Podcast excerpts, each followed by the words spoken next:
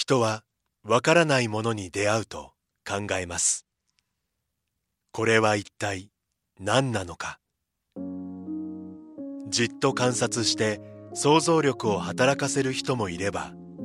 そばにいる誰かと対話を始める人もいる。私たちはわからないものが開く世界の可能性を信じています。それはいつでも人と人をつなぎ多様な考えと対話を生み出します。そして私たちを想像もしなかった場所にまで連れて行ってくれるのです。明治産業はアートを応援します。あなただけのプラスを提供する明治産業。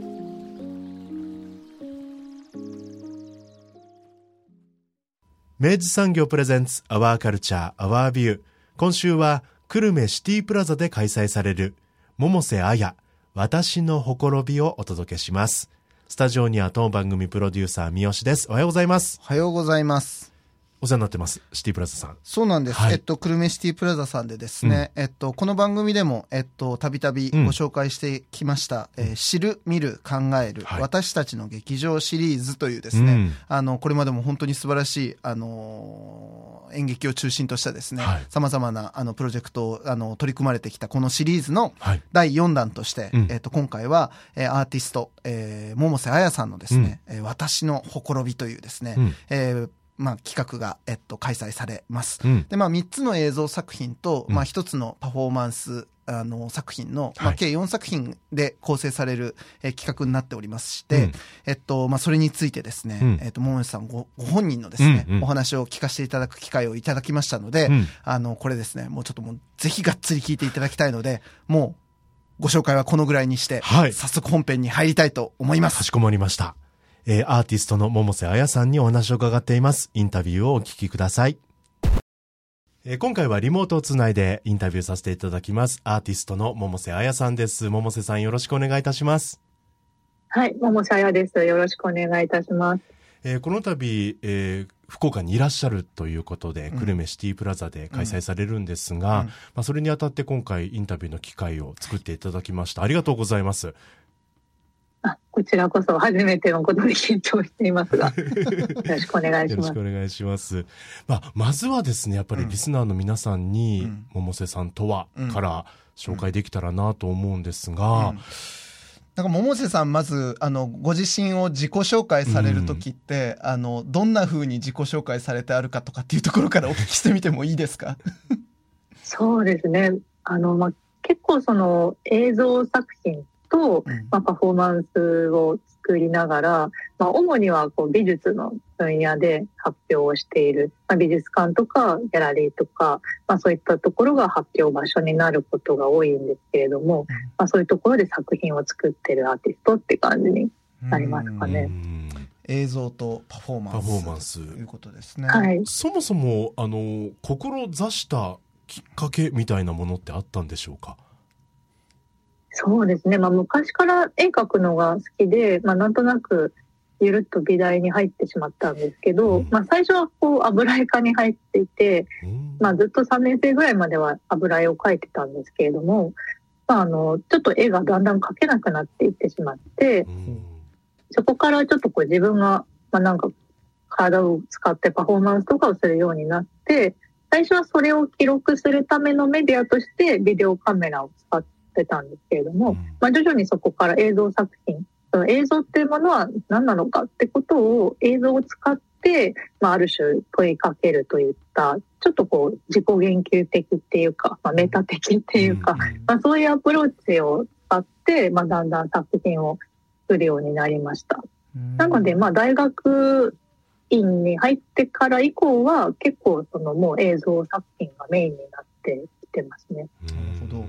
ちょっと今お話しいただいた内容からもう少しお聞きしたいなと思うんですけど、あの、まあ、絵が描けなくなったとかっていうのは、何かしらなんかその、あの、ご自身の出来事が終わりだったんですか？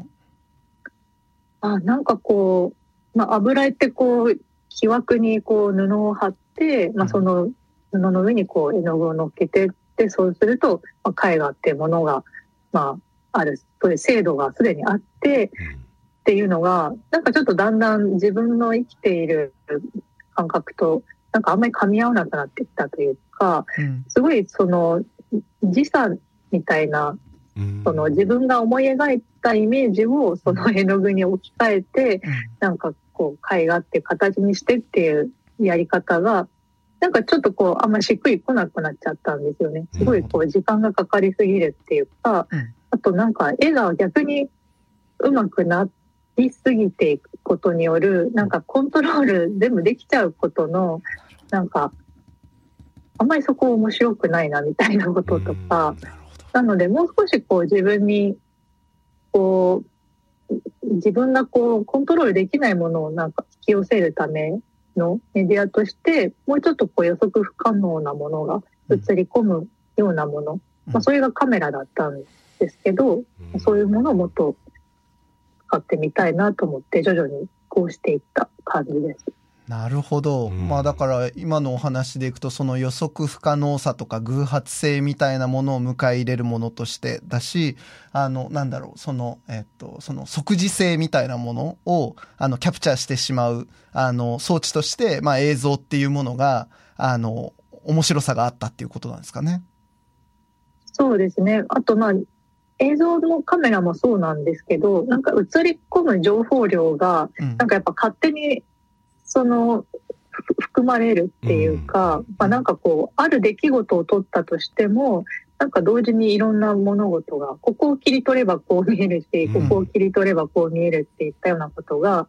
でもそれは実際に起きた現実でもあるっていうことが、なんかあるなんかそうに二重化されて映ってるっていうこと自体が面白いなと思ったんですよね。まあ、もちろん絵画でもそういうことは起こりうるんですけど、うん。なんか自分がそれを思い描いてうん作るのと、うん。全然自分が予想もしなかった形で勝手に映り込むのではうん。全然違うなと思ってうん。カメラを使うようになりましたね。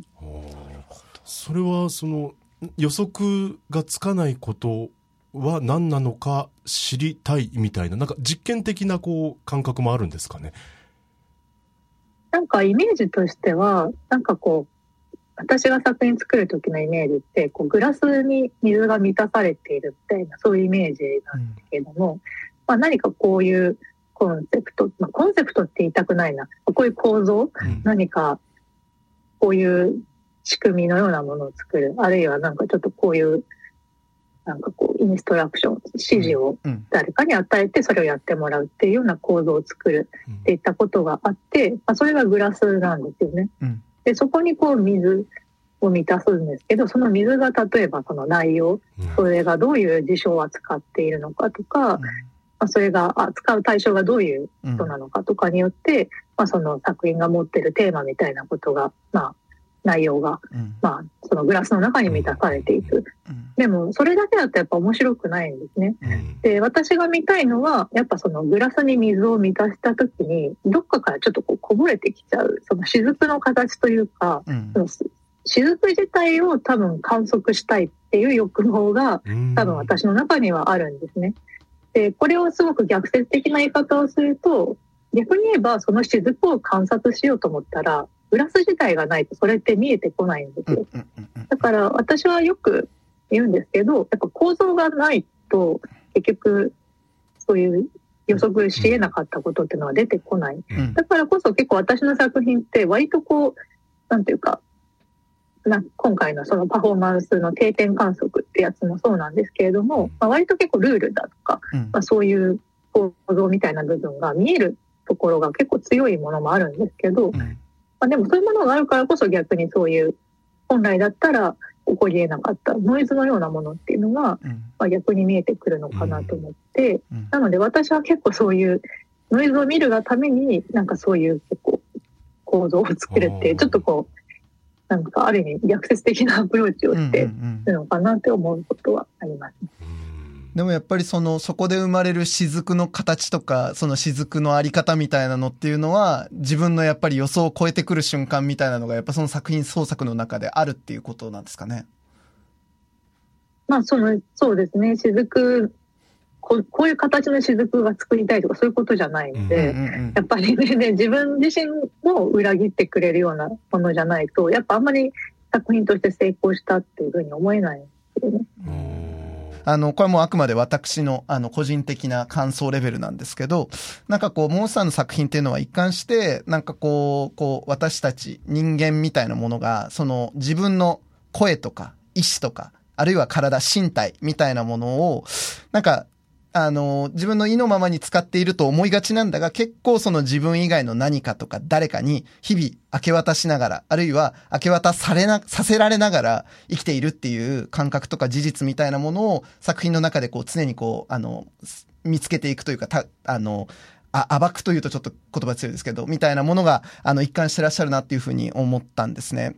で、あの、その自分を自分たらしめている、その、あの、枠組みというか境界線みたいなものが、実は結構不確かでもろくって、あのみたいなことを結構暴かれていくなと思ってズキズキ、ドキドキするんですけど、あの、桃地さんが、あの、そうしたイシューみたいなもの、テーマみたいなものを、あの、どうしてこの創作活動の中で、ある種その軸のようにして置いているのかというか、あの、そういうイシューをこう取り扱うっていうことに、あの、された、そのきっかけとなる出来事とか原体験みたいなものがあったのかな、みたいなのはちょっと気になるんですけど、ど、いかがですかね？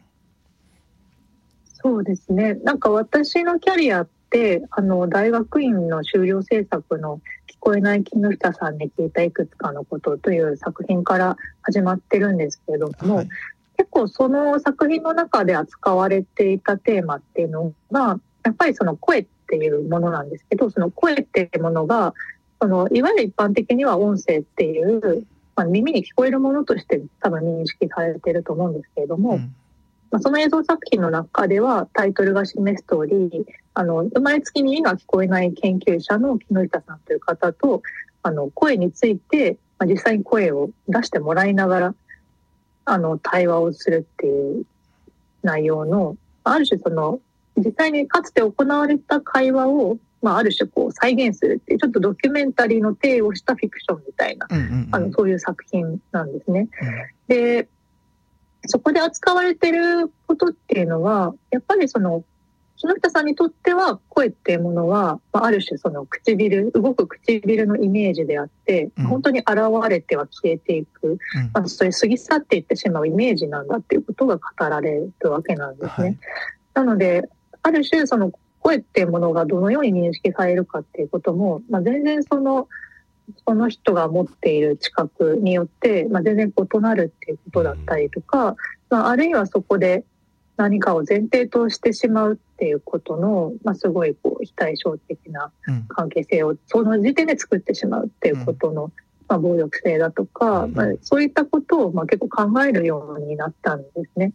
で、まあ、例えばなんかそういう声ってものを一つとっても、まあ、常にこう一定の何か声っていう定義があるんなくて常にやっぱり複数のレイヤーで、うん、その声ってものが作られ認識されているってことが、うん、なんかすごい意識されるようになって、うん、まあその声っていう関心自体はちょっとその後いろいろ形を変えて少しずつ形を変えながら展開していってるんですけれども、そのそうですね。あれと何を言いましてちょっと忘れちゃったんですけど まあ結構そういうなんか各々が持っているなんか知覚が異なっていて、でそれがま共感できるっていうことももしかしたら幻想に過ぎないかもしれなくて、でもそれでも隣にいることは可能なのかもしれないみたいなこととか、まあ、そういうことを考えるようになったんですよ。で質問の内容からもうだいぶ遠く離れてしまったと思うんですけれどもまあそこからやっぱりなんかこう自分っていうものが誰かに共有され共有共感可能なものであるっていうこととかも、やっぱりすごくこう本当にそうなのかとか、うん、まあ、じゃあ自分で自分のことを分かっているっていうことすらも、うん、なんかもしかしたら幻想なのかなとか、まあ、そういうところからちょっとこう話が、まあ、あの少しずつ展開していったって感じ、うん、関心が少しずつ展開していったって感じですかね。なるほど。あの作品でまず衝撃を受けたのが、その聞こえているっとはからちょっと考えさせられるじゃないですか。うん。声帯が震えるのを感じてるのは聞こえてるというのかとか。うん。あ、そこからちょっとやっぱり認識は僕らも聞こえるって勝手にね、うん。あの聴覚で聞こえてるって思ってるけど、うんそこから違うのかとかいうのがまず衝撃を受けてう、ん。もうちょっとうん。自分自分の存在すらちょっとこう、ね。ふわふわしだしたというかでね。まあ、だからなんかその聞こえているとかっていうことだったりとか、その意思が伝わっているとか、うんうんあのー何をして聞こえるって言葉で表現するのかってことよね。そうなんかその辺のこうなんだろうな、こう自分たちが本当にだからそのやっぱ当たり前にしてしまっているものの、あのことを本当にこう微分積分じゃないけどうん、一回全部ちょっと分解していきながら、一個ずつこうなんかこう、あの、これってこういうことかなっていうことをこう、つあの、ひ向いていくと、うんなんかその先に、あの、とんでもない地点にふっと触れてしまう、うんあの、うん瞬間があったなっていうのもあって、いや、本当はあの、あの作品はめっちゃ良かったっす。めっちゃ良かったっす。めっちゃありがとうございます。あと、なんかその、ご自身のそのなんか、あの、まあ、あの、やっぱりその、モモさんの作品としてもう一つやっぱその、じ、自分を自分としてなす輪郭とか、えっと、境界線というか、あの、いうものは、あの、非常にこう、フラジャイルなものであるというか、こう、あの、不確かなものであるっていう感覚があると思うんですけど、そのあたりの関心とかっていうのは、なんか、ど、どんな風にしてこう、な抱かれるものだったんでしょうか？そうですね。なんか、まあ、もともと結構そういう、その、他者との摩擦というか、うんなんかそういったもの自体がある種自分っていうものの皮膚を新しく作り変えていくものでもあるっていう、うん。なんか、その、イメージが多分あって、うん。で、多分かつそのことが、まあ、すごくこう、顕在化したのって割とコロナの問題もあるなと思っていて、うん。まあ、例えばそのウイルスみたいなものって、まあ、うん私たちの生命を脅かしもしますけれども、うんまあ、同時にこう私たちの現在の DNA って、まあ、今までかつての無数のウイルスたちがこうん。う、はい、侵入してきた結果、まあ、こう私たちが今こういう体を成しているっていうこともあって結局その他者が自分の体に侵襲してくるっていうこと自体が、まあ、ある種その私たちを作り上げてもいるっていうような、うんうんそうなってくるとじゃあ私たちと他者の輪郭っていうのは、まあ、うんどういうものであるのかとか、うん。まあ、その辺が、まあ、結構そのウイルスっていうメタファーを通しても、まあ、なお結構見えてくるところがあって、うん。まあ、その辺をこの間の久留米の方で見てたフロースパオニとか、うん。この辺でも扱っていたかなと思います。うん。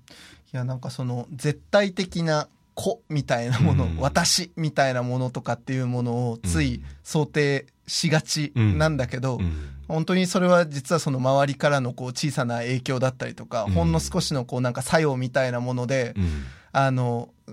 まあ、すぐこう、うん崩れたりもするし、なんならそそれによって本当に今今おっしゃられてたように、そそういうものから実はできている。あの、だからその自分の主体としての意思みたいなものとかっていうものとかっていうのも結構実は、あの、どうやってできてるのかみたいなことを考えていくと、本当その、他他との、その共振関係というか、うんそのなんか、もっと言えば共共犯的な関係の中において、え縁取られている輪郭が実はもう自分っていうものになっちゃってたみたいなうん感じだなと思って、あの、そ、その辺は本当になんか作品を見ていくほどに、なるほどっていう感じで気づかされるものたちばかりでございました。すいません、感想になっちゃいました。いえいえ。でもやっぱりなんか自分の体をなんか、なんか自分で掌握できてるっていうことすら、やっぱり幻想だなって思うのは、やっぱりその、まあ、例えば、ちょっとこう、妊娠したりだとか、病気になるとか、まあ、うん。本当にそういったことで自分の体が全く自分の思い通りにならなくなるみたいなことは、ある種普遍的に共有されてるはずなんですけど、なんかでもそういったことを私たちはわ忘れちゃうっていうか、うんうんうんなんか私が私であるっていうことをうん、なんか当たり前だと思ってしまっている。うん。なんかそれってやっぱりちょっとこう健康な身体みたいなものが前提にされているようなところもありますし、うん。なんかそれってそうじゃない状況を想像するってことにもつながるのかもしれないですしね。なるほど。うん。あの、まあ、で、今回、あのー久留米シティプラザでですね、えっと、実施なさる、えっと、プロジェクトが、この私のほころびという、えっと、タイトルで、えっと、3つの映像作品と、えー、一つのパフォーマンス、えー、による、まあ、4つの作品で構成される作品になっていると思うんですけど、あの、これ、えっと、まあ、ちょっとここから聞いていきたいなと思うんですけど、まず、今回、まあ、この桃さん、これ、あの、あの、展示される作品群は、それぞれまあ、あの、これまで作ってこられた、あの、作品を、えっと、まあ、もう一回こう、組み直してというか、あの、今回に、あの、向けて、あの、まあ、あの、もう一回、再構成される感じだと思うんですけど、今回この4作品に、あの、まあ、をチョイスされたもの、あの、意図だったりとか、あとまあ今回のこのタイトル、私のほころびっていうものだったりとかっていうのに、それぞれこう込められたものみたいなものをお聞きしたいと思うんですけど、お尋ねしてもいいですか？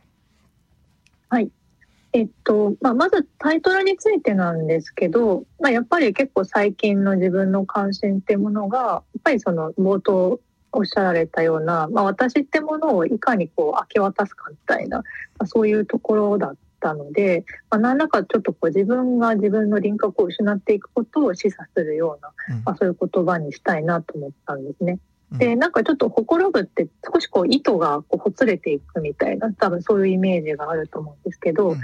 なんか糸って、まあなんかこう、ほどけてもまた縫い直せるみたいな、なんかセーターとかもこう、毛糸がほどけてもまたその毛糸自体が一本の糸だったらまた編み直せますよね。うん、だからある種そういうこう、不可逆的っていうことよりかは、もうちょっとなんかまた別の形に縫い直すこともできるっていうような、うん、なんかそういう可塑性もちょっとあるのかなみたいな意図であれば。うん、なのでちょっとそういうニュアンスも含められるかなと思って、まあ、私のほころびというタイトルをつけました。なるほど。で、まあ、そのタイトルと同時、えっ、ー、と、まあ、タイトルとほぼ同時ぐらいに、まあ、作品、どの作品持ってくるかっていうのも多分決まったと思うんですけど、うん、まあ、一番最初に決まってたのは、まあ、あの定点観測のシリーズですね。うん、まあ、これ実はめちゃくちゃ古い作品で、まあ、2012年ぐらいに作った作品なので、うん、まあ、でしかもこの全員、えっ、ー、と、今回15人であるんですけど、まあ、その集団でこのパフォーマンスをやるっていうのは、もう本当に10年ぶりぐらいなんですよね。あの、この定点観測っていうシリーズは、まあ、あの、参加者の人が、こう、アンケートを渡されて、うん、で、そのアンケートっていうのはな、なんかこう、何十問とかの結構長い問いについて、まあ、はいかいえで答えたり、まあ、自分なりのこう、回答を答えたりするアンケートなんですけど、で、その15人ぐらいの人がみんな別々のアンケートに実は答えているんですね。うん、で、書き終わった後に、その回答のみをその順番にこう輪っかになって読み上げていってもらうと、うん、まあ、徐々にこう意味がつながってきて、うん、あれっていう風になっていくっていう、ある種こう自分が選んだはずの回答自分が書いたはずのこう自分だけの言葉だったはずのものが、うん、ある種こう本来の文脈から離れて、うん、まあ、全然別の物語のように聞こえてくるっていう、まあ、そういう作品なんですね。うん、で、まあ、結構この自分の言葉っていうものが果たして自分の持ち物だと言えるのかっていう感覚って、多分この10年前に作った時より今の方がまあ、結構そのインターネット SNS 的な状況を通して、まあ、よりなんか顕在化してくるところがあるのかなと思ったんですね。例えばこう今 X になっちゃったからちょっとなんていうのかわかんないけど、リツイートみたいなものが、昔あったと思うんですけど、ええ、なんかそういう誰かの言葉をこう自分の言葉のようにこう発信するみたいなことって、はい、まあ、今当たり前のように起きてて、うん、まあ、そうなるとその誰かの言葉と私の言葉っていうのの境目がどんどん曖昧になっていったり、うん、本当は自分は何を考えていたんだっけみたいなことすらもなんか誰かの意識に乗っ取られたような形で今自分は喋っているのかもしれないとか、うん、そういう感じになったりとか、うんうん、まあ、ある種10年前やるのと今やるのとでも少しまたちょっと感じられ方が違ってくるかなみたいなことも少し思ったりして、まあ、まずはこのパフォーマンスをまあやってみようと。まあ、ちょっと10年前に作った作品だったので、まあ、いろいろ、まあ、今やると、まあ、だいぶ拙さも見えるかもしれないんですけど、まあ、もうちょっとそこはアップデートこれからしていけたらいいかなというふうに思っています。で、他の映像作品については、まあ、ちょっとこのタイトル、あの、このテーマに沿って、まあ、ちょっとこう自分の、まあ、例えば主体っていうものが構造的に揺らぐようなもの、例えばあの、ヨカナーンという作品は、まあ、モーションキャプチャーという技術を使って、まあ、ある種その、こうシンクロしているはずのものが、まあ、別の主体を持ち始めたらどうなるかっていう、まあ、そういうことを、まあ、ある種体現した作品なんですけど、まあ、そういうものを例えば持ってきたりして展覧会を構成しています。なるほど。や、あの、まずやっぱその定点観測っていう、うんうん、まあこの作品が一つの、あの、今回の企画の軸になったっていうことだったと思うんですけど、これ、えっと、えっと、その15名ぐらいの、えっと、その参加者が、まあそれぞれにアンケートを配られて、うん、あの、で、まあ自由にそれぞれ回答していって、それを読み上げると、あの、実はなんか違う意味に、こう、要は繋がっていく、うんうん、まあテキストになるみたいなことだと思うんですね。で、まあこれ、えっと今、えっと16日と17日に2回ずつの12月のね。うん、12月ですね。うんうん、はい。の全4回でやられるということで、だからこれ15名のかけ、うん、あの4回だから、トータル60名ぐらいが参加できるものになるっていうことですね。あと、ま、その映像作品3つっていうことで、えっと、まあ、ここで、えっと、今回、えっと、上映されるのが、えっと、その、今さっきちょっとお話も触れていただいた、その、モーションキャプチャーで、うん、えっと、その作品が、あの、まあ、モーションキャプチャーの、まあ、を使った作品がある、このヨカナーンっていう作品と、あともう二つ、えっと、ソーシャルダンスという作品と、ヤギを抱く貧しき文法というですね、うん、あの、計3作品が映像展示であるわけですけど、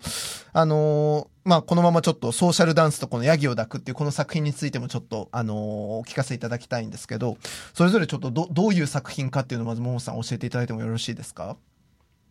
はい。えっと、ソーシャルダンスっていう作品は、まあ、あの、2019年に作ったシングルチャンネルの映像作品なんですけど、あの、まあ、メメインとして映っているのは、その、えー、耳が聞こえない女性と、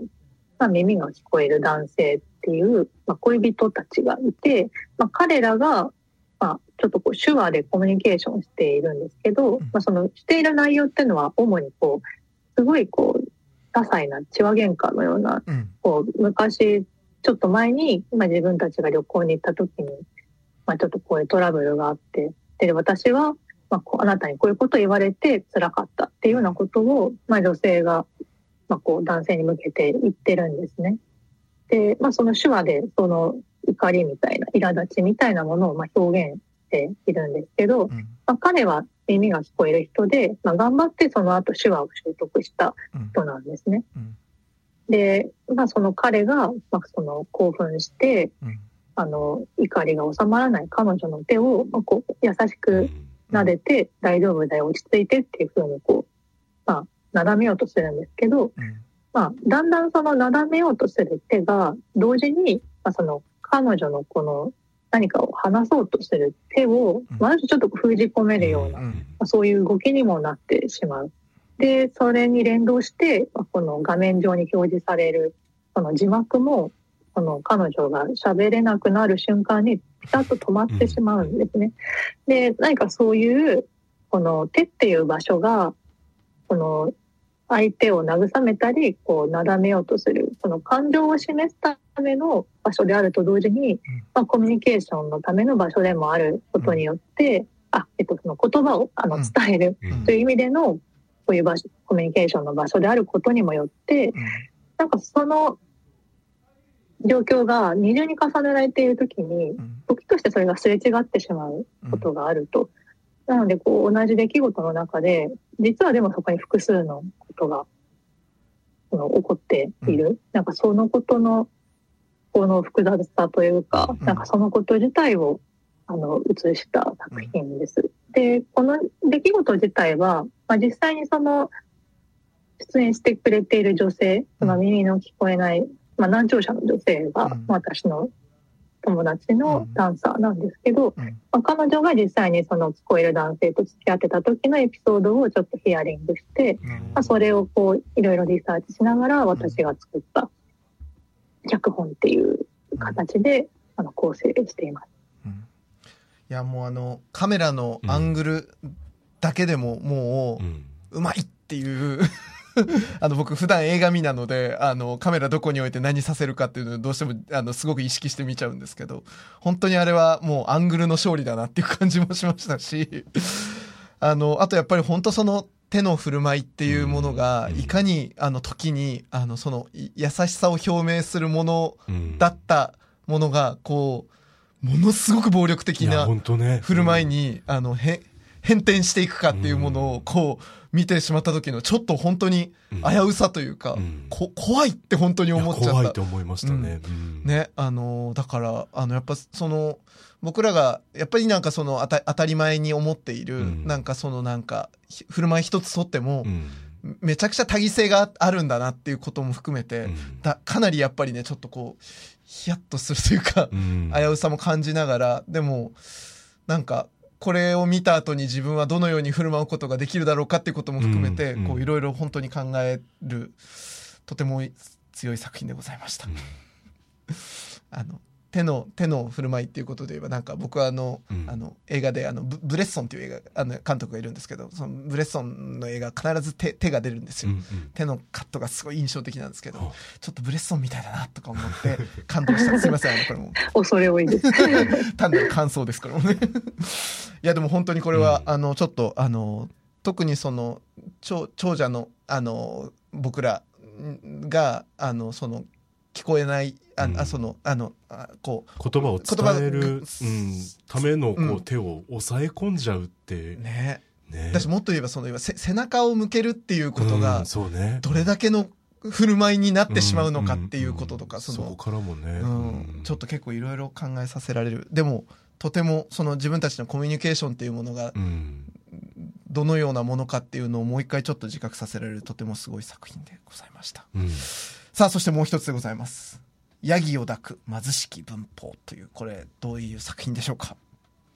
はい。えっと、これ、今ちょうど東京都現代美術館の方でも、あの、上映、まあ、展示をされている作品なんですけれども、あの、まあ、言うと、まあ、結構その、循環っていうことがテーマになっていて、うん、あの、まあ、私が随分昔に、たまたまネットで見た、なんか都市伝説みたいなものを、なんか載っけたブログみたいなのがあって、はい、なんかそこでは、なんかその、かつて兵士たちに、その性欲処理のために、そのヤギが送られていたっていうことがあったっていう、なんか話が載ってたんですね。うん、で、こう戦艦の上に、まあ、ヤギが乗って乗ってて、まあ、兵士たちのそういう慰め物になってたっていうような、まあ、本当か嘘かわからないような話っていうのをなんか見たことがあったんですね。で、まあ、この作品はそのことがちょっとこう下敷きになっていて、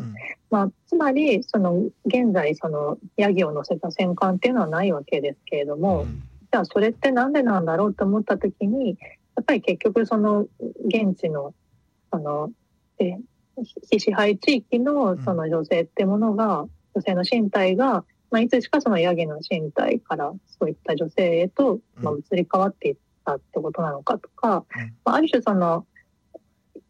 犯される身体としてのなんか女性なんか女性と人間の女性とそのヤギのメスっていうものが何らかそういう共鳴し得るっていうことが可能なのかっていうようなことからまあ始まった作品でで私がそのインターネット上の、まあ、すごくこう古典的なイメージであるその循環のイメージ、まあ、絵画が風刺画があるんですけど、それをこう食紅であの模写してあの食べられる和紙の上に描いて、でヤギにこう見てに行くっていうそういう作品なんですね。うん、で私はなんかそのヤギが絵を食べてくれることによって、うん、何らかその自分たちの歴史そういった歴史ってものが共有可能なものになるだろうかっていうようなことを試みながらそのモンゴルの地に行ったんですけど、まあ、結局ヤギは食べてくれなくて、うん、で結局その私が食べたんですね。である種そういったなんかこの作品に映ってるのは、うん、何らかそのこう失敗の記録でもあって、自分たちがその何かこう連帯するっていうことの難しさっていうか、うん、私は結局最後までそのヤギの手綱を離すことができずに、結局やっぱり人間と動物の非対称的な関係からは逃れることはできなかったんですよね。だからこそ、やっぱりなんか、その連帯っていうものが、いかに、あの、その都度その都度こういう構造の非対称性の中ですごく難しいものとして現れてくるかってこと自体を、なんかこう、表すものにもなるかもなと思って、うん、まあ失敗って片付けずに、なんかこれは作品にしようと思って、なんかそのことを、あの、こう、その素材を編集して、うんうん、まあ、映像作品にしたものです。うんいや本当にそのあの共感を示す対象としてあのヤギがあの置かれた時にあの届くといいなって思いながら見ていてもそれが果たしてなされるのかなされないのか。でその共感を示すような振る舞いっていうこと自体が実は本当そのやっぱりその非 対照的なその力学のもとやっぱりなされることもあるのだなっていうことだったりとかその自分たちが何かしら例えばなんかやっぱりそのなんだろうあの助けたいとかなんかね。ねなんか、うん、あの、サポートしたい、支援したいみたいなこととかっていうのを、うん、あの、思いを抱いて何かしらこう活動したりとかすることとかがあった時に、うん、なんかそれは常にやっぱりフェアフェアな関係性なのかとか、うん、なんか、あの、それはやっぱり実は非常に独善的な振る舞いではないのかとかっていう、やっぱそのコミュニケーションのやっぱりそのなんか、に潜むちょっと危うさみたいなものが、やっぱこう暴かれる感じが なんかあの、ヤギの目って、あの、人間の目とはちょっと違う構造じゃないですか。そのヤギに向かってこう、風刺画を見せて、うん、でもなんか僕はどうしてもなんかその、ヤギの中の感情を勝手に、こう想像してしまっていたんですが、そもそも、感情ってなんだろうから、感情はあるのかから、共感？みたいな、なんかいろいろ考えが広がっていって、ねなんかあの目にね、うん、ちょっと、いろんなことを思わされたなって思いましたね、ね。本当に。いや。だから私たちはやっぱり動物について何かすごくこれかわいそうって思ってしまう時に、うん、なんかそれをやっぱり擬人化されたものとしてすでに見てしまうっていう、うん、なんかそういうことがある気がして、うん、結局その彼らの感情っていうものを私たちが代弁できるのかみたいな。ことも同時にありますよね。まあ、だからこそ私はそのあの絵を、まあ、食物として徹底させようと思って、まあ、食紅ですごい描いてるわけなんですけれども。もうモースさんがちなみにめちゃくちゃやっぱり絵がお上手であるっていうことにね。あ、なるほど。はい。そうなんです。結構描いてる時、あ、我ながらよく いや、めちゃくちゃ、そうね、うん、あの、まさかあんなに、あの、本当にそのまま、あの、描かれるとはっていうぐらいに、めちゃくちゃうまかったです。なるほどな。いや、でも本当、というような、うん、まあ、3つの映像作品と、ねはい、あとまあパフォーマンスとで、うん、あのまあ、成立していくこの「私のほころび」という企画があるわけですけど、うん、いやこれはちょっと必見ですね。ヨカナンもすごかったよ。あの。ヨカナンすごかったね。ちょ、ヨカナンもうちょっと広くね。いや、あの、ヨカナンはあれ、あの、なんだ。まあ、ファム・ファタールとしてね、有名な話です、ね、サロメですね。サロメですよね。あのサロメのあのオペラのサロメの曲に合わせて男性とその、まあ、女あの CG で再現されあの起こされた女性の、うん、まあそのすがいて、うん、で、えっと、その男性のモーションキャプチャー動きを、まあ、キャプチャーして、えっと、その女性の像が、うん、女性が動くっていうことで、まあ、そのオペラのシーンが、まあ、あの展開していくわけだがっていう、ね。わけだがですね。わけだがです、ね。佐藤さん、あれはどうご覧になりましたよ？僕は、なんか途中からやっぱこ、ちょっとやっぱ怖くなりましたね。う。ん、なんか、その、どこまで言っていいのか分かんないですけど、うん、あの、ま、まず、その、モーションキャプチャーをして、うん、えー、動いてるんだなって、まず、思ってたんですけど、うん、まあ、そこで、あの、勝手にこっちはやっぱ男性、女性っていう、こう、区切りをつけたりとか、まあ、生身の人間、そのキャプチャーされた、まあ、動き、と勝手にこう決めてたりするんですけど、なのだがじゃないですか。なのだがです 途中でその衣を脱ぐというか、なんかそういう場面になっていって、ただ、でも完全に独立する男性女性じゃないわけですよ。そのうんうん。やっぱ繋がってるからこそ、うん。えー途中から動きが変わる場面があったりとか、その動けなくなる場面があったりとか、なんか勝手にやっぱりね、こう、繋げてって言ってましたね。物語みたいな感じで。うんうんなるほう。ど、うんんあれあのサロメの楽曲も本当にあのなんかああいう風に聴き直せるんだなっていうことにちょっと圧倒されたんですけどあれ、まあ、どのように選ばれたかとかってももさんあるんですか？なんかあれあの、サロメの作品が最初にあって作られたというよりかは、結構私はやっぱりあの、モーションキャプチャーっていう技術の、なんかこう、奇妙さっていうか、うん。そのダンサーと、その CG で、うん。その作られたキャラクターっていうのが、ん。なんかどういうこう自己同一性とかを感じながら動いてるんだろうみたいなことがすごい気になったんですよね。うん。つまり例えばこう、モーションキャプチャースーツを着たダンサーが、うん。自分の体をこう抱きしめたとする。で、その時って、まあ、自分の体を抱きしめてるけど、同時にそのキャラクターを抱きしめてることにもなるのかなとか、うん。だからちょっとこう最近流行ってるあの、VTuber の人が、なんかこう、美少女のキャラクターを自分で着たがる人とかはい。いると思うんですけど、それってどういう欲望なんだろうっていうことも結構通じるなと思ってて、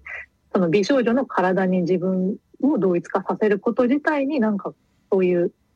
触覚的な快楽もあるのかなとか、まあいろいろなことを考えたりするんですけど、うん。まあ、結構そういうそのテクノロジーの方への興味がまず先にあったんですね。うん。で、そこから何かその、まあ、あの物語って、まあ、結局その自分が愛したはずの男を、まあ、自分の手で、まあ、まあ間接的に殺してしまうと。でも、その、なんであなたは私を見てくれなかったんだっていううんことをその後言うっていう、ある種すごくこう、非合理的な、はい。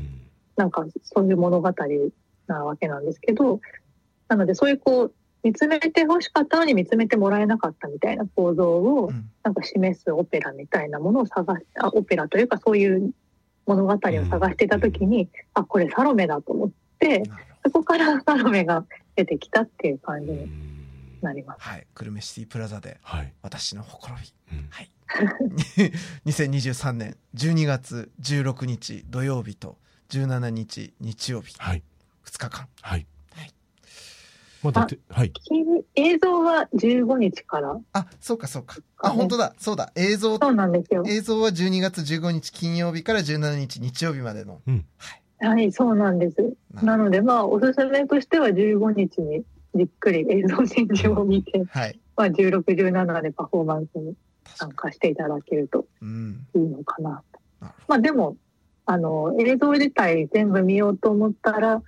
そうですね。まあ、でも1時間あれば全然全部見れると思う。ど。見れます。見れます。はい。いやもうあの、この番組ではこれまであの3時間以上かかる映像展示メインのあの展覧会とかも全然紹介してるので、ああの、リスナーさん的にはもう1時間で終わるもん全然ちょろいと思います。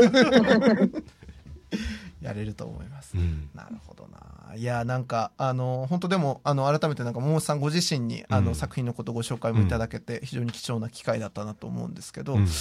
桃さんなんか、あの、今後、なんかこう、どんな創作活動とか制作を引き続きやっていこうみたいなプランとか、なんか今手掛けてらっしゃるものとかってあ終わりなんですか？あなんか、今ちょうど準備しているのは、なんかあの、11月から、まあ中旬から始まる熱海のうん。その芸術祭があって、はい。あの、熱海アートグラウンドっていうところにあの参加するんですけど、なんかそこでは、ちょっとこう、鑑賞者が、なんか、お湯を飲めるっていうプロジェクトをやっていてまあそのお湯の温度がうん私の実際の体温とリアルタイムにリンクしているっていう、そういう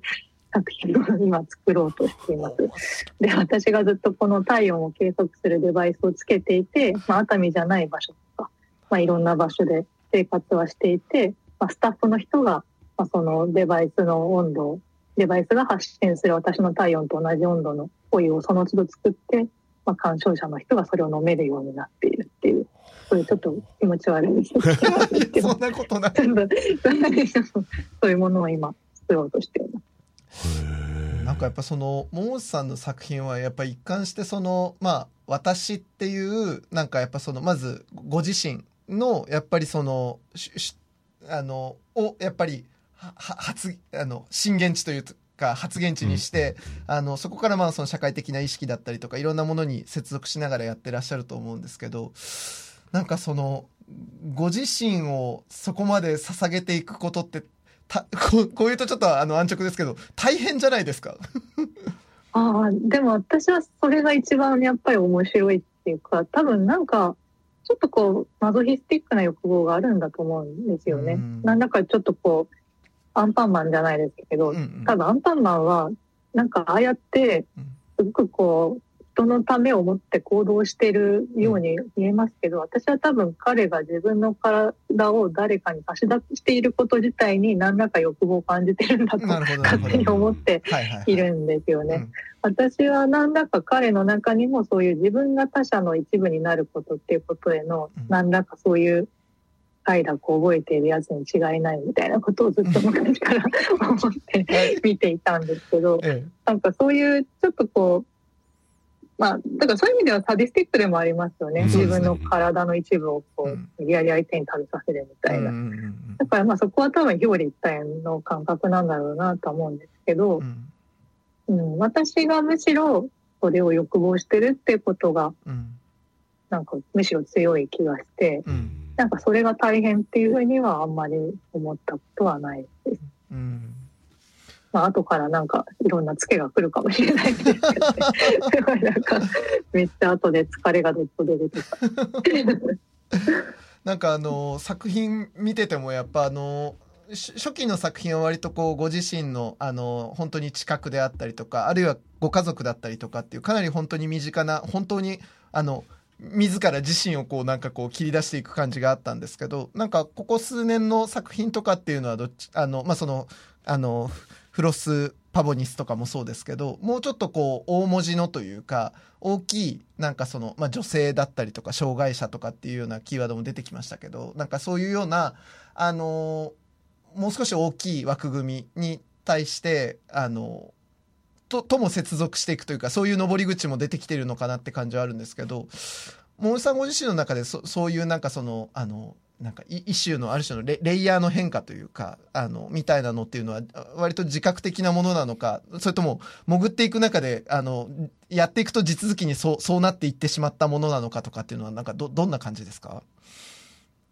そうですね、まあ、もともとやっぱり耳の聞こえない研究者の方と最初から作品を作っていたんですけれども、うん、やっぱりそこでやっぱ思っていたのはやっぱりその属性で彼らを語るのではなくてやっぱりあくまでその人個人っていうものの身体と自分が向き合っているっていう感覚をやっぱりずっと抱き続けているんですね。だからもちろん結構最近その女性であったり障害を持った方であったりっていうことはあのあるんですけれども何かそこで彼ら彼女らに何かをその属性を代弁させる代表させるみたいなことはしたくなくて、うん、まあ、むしろその彼ら彼女らが語る言葉っていうものが私たちもすごくこう普遍的に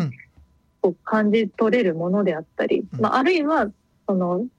感じとそこはでも分からないってことがあるがゆえにあの安易な共感が妨げられたりとか、まあ、そういうことも同時にありつつでもやっぱりその個別の身体、まあ、個別のその身体が持っている経験っていうことがやっぱりすごく重要で、うん、まあ、あのその属性のみによってその私たちマジョリティが何かこうある属性をこう何か代弁するってことにならないような、もうちょっとその個別の物語が見えてくるようなアプローチっていうのを、まあ、最近は試みていますね。うんやなんかだからやっぱそのあの扱うものとしてのその個別具体性への徹底したこう真摯な姿勢とあの表現としてのそのそれをこうあのみんなが共感あのの乗り込めるようなある種の普遍化だったりとか抽象化みたいなものの手つきが 本当にやっぱりあのすごく、チューニングがううまいうまいっても本当だから作家にこういうことじゃないですけど、うん、本当にうまいからやっぱり、結果だからやっぱそのたった一人の話を聞いているはずなのにとてもそれは普遍的なものに、うん、あとして僕らにこう届くような作品になってらっしゃるなっていうところに本当にあ毎回あの見てどの作品も圧倒されたっていうところでございました本当に。うんありがとうございます。引き続き、うん。これはもうまずね、あの12月必ずちょっとこれ久留米に行くべしということですし、はい。これからもちょっと桃瀬さんの活動を引き続き、あの、チェックしながら、応援させていただきます。本当に。はい、ありがとうございます。ちょっと制作頑張りたいです。応援しております。あの、12月、あの、うんこれ、あの、15から17のどこかに、あの、僕も、あの、お邪魔したいと思ってますんで、その時またぜひお会いできればと思います。よろしくお願いいたします。じゃあどうもありがとうございました。はい、ありがとうございました。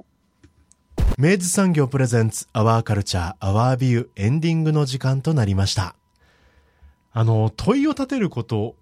うん。の話をされた時には、あありがとうございますって思いましたけどね、本当ね。本当に本当うんに。やっぱこの番組でもね、やっぱり本当にその、あの、わかんないみたいなこととか、なんかその、本当問いが立っている状態っていううんところからが、スタートじゃいっていうことを、ねやっぱ繰り返しね、あの、はい自分たちの、あの、理念としても持ってるもんですから、うんあの、それを改めてね、あの、本当今、第一線で活躍されている桃瀬さんから、うんあの、ああいう風な形で、あの、話していただけたのはとっても良かったなっていうふうにも思います。ね。えー12月15日から17日まで映像展示が開催されます。えーソーシャルダンスとヨカナーン、ヤギを抱く貧しき文法ですね。えーこちらをご覧いただくのがスタジオということになります。えー入場は無料です。えーそしてお話にもありました、え参加型パフォーマンス作品、定点観測は12月16日土曜日の午後2時から午後5時からの2回、えさらに17日日曜日の午前11時、午後2時からの2回、合計4回開催されます。えこちら、ちょっとオンエアの時にはどうなってるかわかりませんが、まだ参加者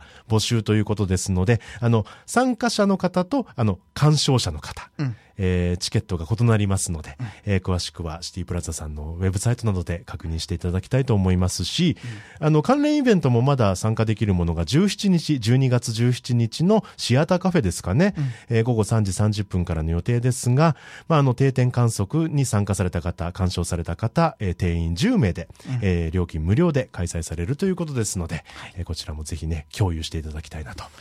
やっぱこの定点観測っていう、この作品は、あの、ちょっと多分、まあ、あの、もちろん鑑賞するっていうことでももちろんなんですけど、はい。ご自身が参加者になって、うんこう、まあ、作品の、あの、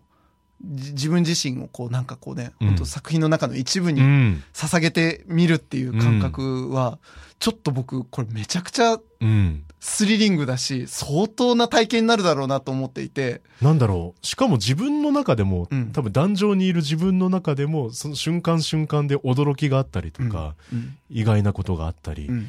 ね、喜びがもしかしたらあるかもしれないしうん、なんかすごい空間になりますよね。これマジね、うん。あの、こういう言い方も恐縮ですけど、うん。めったにない機会ですから、うん。これマジで参加した方がいいと思いますよ、これ。ね。えうん。各回参加者は15名募集しているということです。はいあと鑑賞者は20名募集となっております。い、やー、ぜひご参加いただいてね、うん。あの時、あの時何を思ってらっしゃったのかっていうのを本当にねで、す、本当にです聞か。せていただきたい。いやーちょっとこれは必見の、あの、ひ必参加の、ええ必参加の 必参加のイベントでございますので、ぜひともチェックいただければと思います。はい。アワーカルチャーアワービューはラジコのタイムフリー機能を使ってもう一度聞くことができます。詳しくはラジコで検索してください。そして番組の特集はポッドキャストでも聞くことができます。Spotify ほか各チャンネルで随時更新しています。詳しくはラブ f m のホームページから確認してください。そして皆さんからのメッセージ随時お待ちしています。メールアドレスは 761-lovefm.co.jp お送りいただく際はタイトルか冒頭部分に Our Culture, Our View 宛て、もしくは頭文字を取って OCOV とつけて送ってください。三好さん今週もありがとうございました。ありがとうございました。Our Culture, Our View ここまでのお相手は佐藤智康でした。また来週。ガスの未来が始まっています。スマートガスメーターは24時間365日、私たちのガスの安全を見守ってくれる未来の検診機。AI と IoT によるモニタリング機能で、遠隔からでもいち早く異常を察知、事故を未然に防いでくれます。また LP ガスタンクの残量も自動で取得。正確に把握することで無駄な交換を減らし地球環境にもお客様のお財布にも優しいガスライフをお届けします。明治産業のスマートガスメーターがもっと安全で快適なガスの未来を実現します。あなただけのプラスを提供する明治産業。